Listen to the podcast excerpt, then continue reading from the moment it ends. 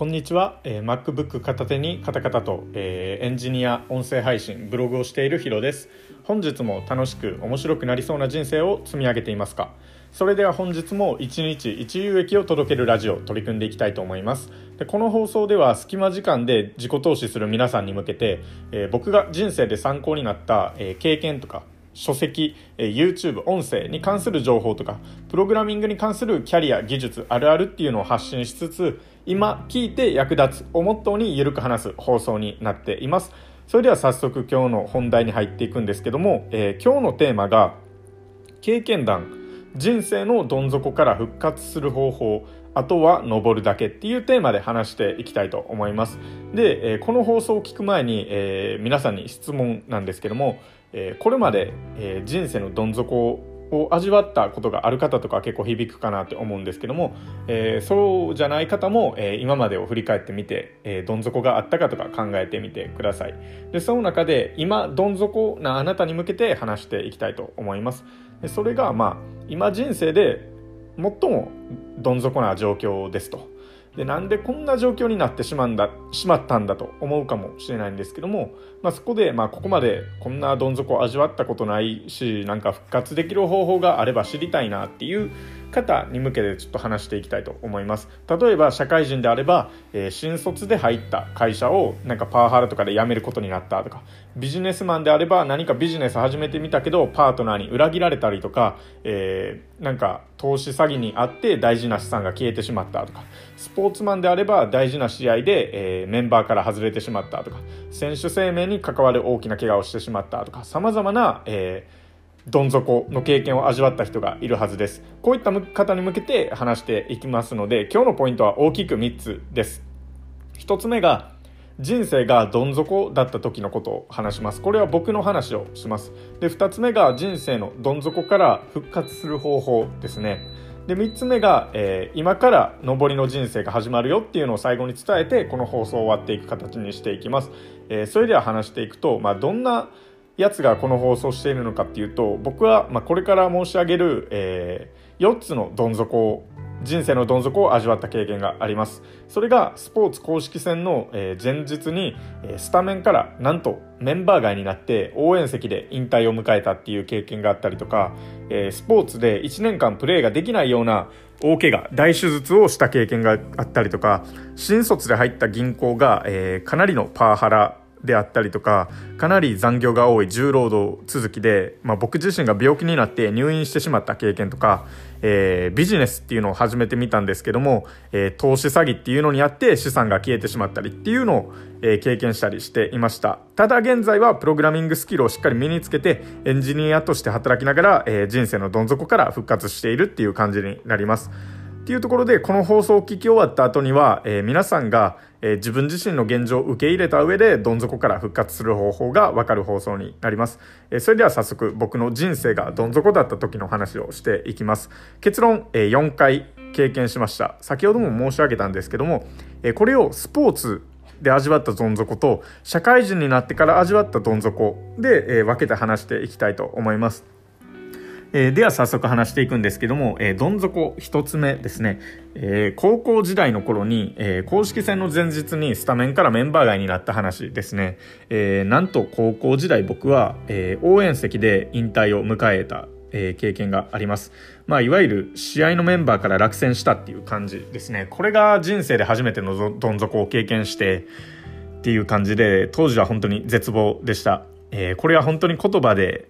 本当に言葉でえー、言いら言い表せないようなどん底でしたね。えー、僕自身は、えー、高校でサッカーとは一区切りするつもりだったんですけども、まあ、そういったこともあり、最後の大会にかける思いっていうのは本当に強かったんですね。っていうこともあって、え、その大会に向けてずっと、え、試合に絡めていたっていうのもあったし、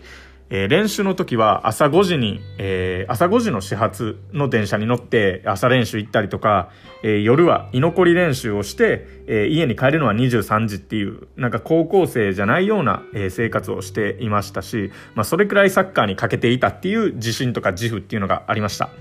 ただ、えそれが突然です。最後の大会メンバー発表があった際に僕の名前は、え呼ばれることはなかったんですね。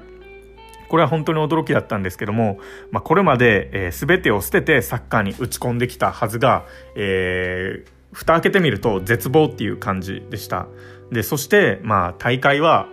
えー、最後ですね、応援する側に回って、なんか、えー、仲間が負けるシーンっていうのをスタンドからただ見ることしかできなかった悔しさっていうのがあって、これは今25歳になった今でも思い出します。当時経験したのは18歳なんですけども、それが7年後の今でも思い出されます。まあ、でも、このきっかけがあったからこそ、えー、やっぱり高校でサッカーはやめずに大学でも続けるぞっていう意思に変わって、えー、結果論ではあるんですけど、大学で、えー、なんとか日本一になるっていう経験をすることができました。で、ここまで聞いた方でもしかすると、まあ、結局大学で日本一になってるし、なんかどん底から結局成功してる自慢話じゃんって思うかもしれないんですけど、全くそんなことはないです。それを今から話します。それがどん底二つ目ですね。えー、大学時代にスポーツで1年間プレーができないような大怪我っていうのをしました。結論、えー、大学3年生の時に右膝前十字靭帯っていう、えー、ところを手術しました。えー、これは、えー、サッカーの試合中に、えー、悪質なファールをされたっていうのがあります。えー、これは、まあ、僕が、えー、先ほど言ったように大学サッカーで全国大会優勝を果たしたのは4回生の時の話なんですね。えー、その1年前はどんな感じだったかっていうと、まあ、サッカーが1年間できないような大怪我っていうのをしていました。まあ、これが第2のどん底の瞬間だったんですけども、えー、その理由が、まあ、選手生命の危機であったりとか、サッカーできる期間っていうのが、もう残り1年しかないじゃないかっていう様々な焦りがあったからですね。で、手術した右膝っていうのも、もう真っ青に内出血が起こってて、もう膝から下はもう、もう青色っていう。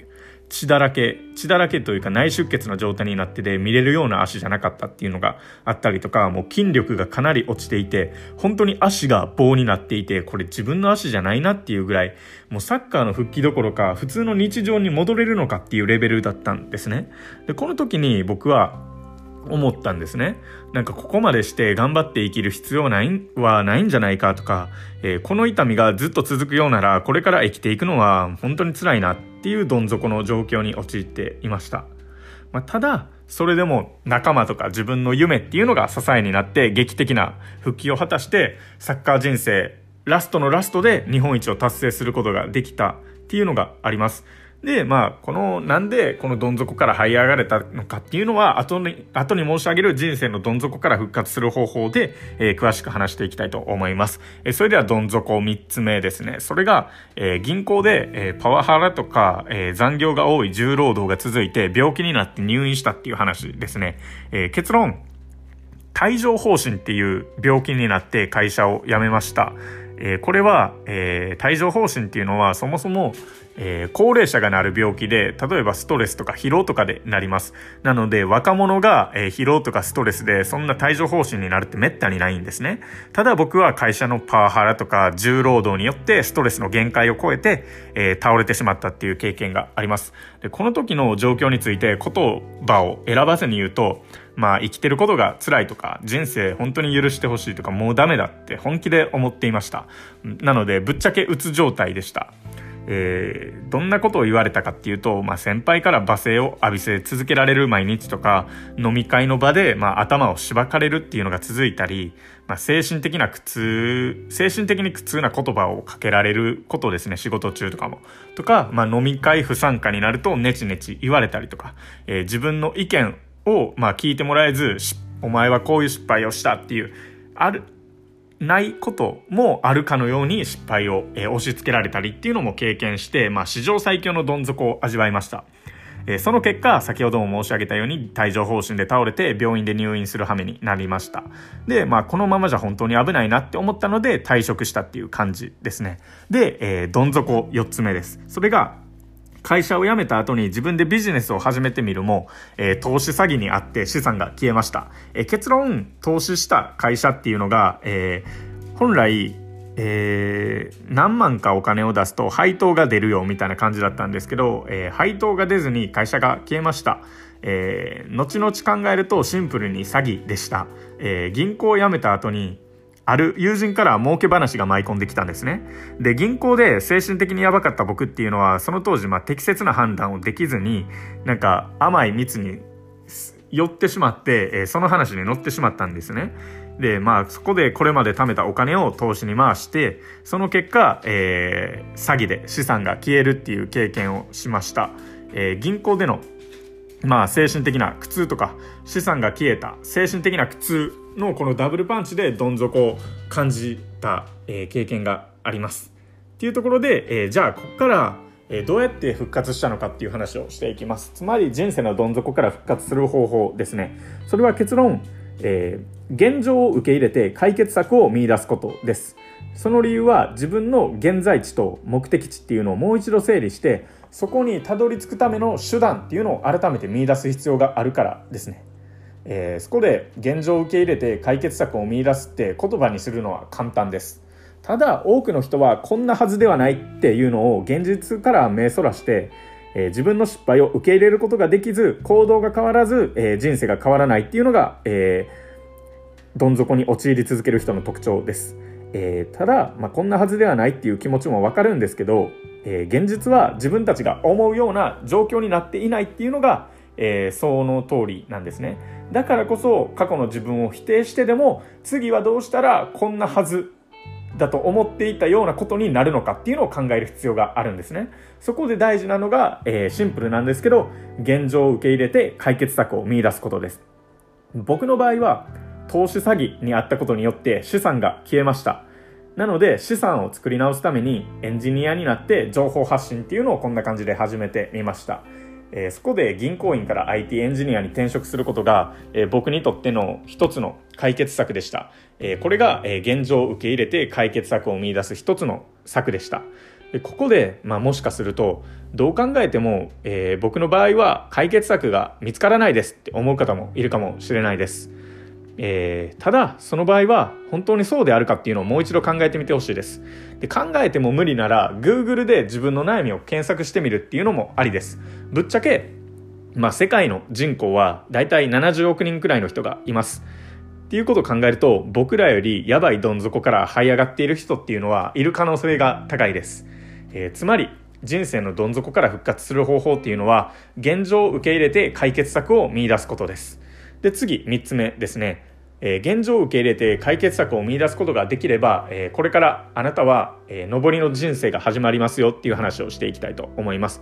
結論、え、現状がどん底であるならば、あとは上るだけです。なぜなら、今のどん底よりもそこは存在しないからですね。え、これからの人生を好転させていくには、あなたが見出した解決策を行動にあとは移していくだけです。僕の場合は、え、シンプルでした。えー、結論銀行員から IT エンジニアになるっていうゴールがありました。そこでしたことはプログラミングまず独学で勉強しました。その次にプログラミングスクールに通ってスキルを身につけました。でその後に転職活動してエンジニアになることができました。っていう感じでエンジニアになるぞっていうところから逆算してひたすら行動を繰り返しただけなんですね。で大半の人は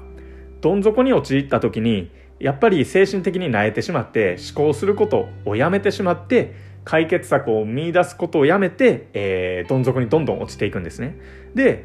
この放送を読んだあなたは、まあ、解決策を見出して愚直に行動する重要性っていうのを感じ取っていただけたはずなんですね。だからこそそこで考えることを諦めずに解決策を見出して行動してほしいんですね。っていうとこを考えるとここでまあもしかすると考えた解決策が正しくない場合がありましたと。じゃあこれってまたどん底に落ちて地獄を味わうんじゃないかっていう意見もあるかもです。で確かにそうかもしれないんですけど、ただその場合は新しい解決策をもう一度考えて、再び、えー、登り直すだけですね。簡単に言うと2つの言葉です。改善と再挑戦することです。っていうところを踏まえると、つまり現状がどん底なら、あとは登るだけっていうのを考えて何度も改善再挑戦していきましょう。っていうところで今日の放送は、えー、以上になるんですけど、もう一度ポイントをまとめていくと、大きく3つでした。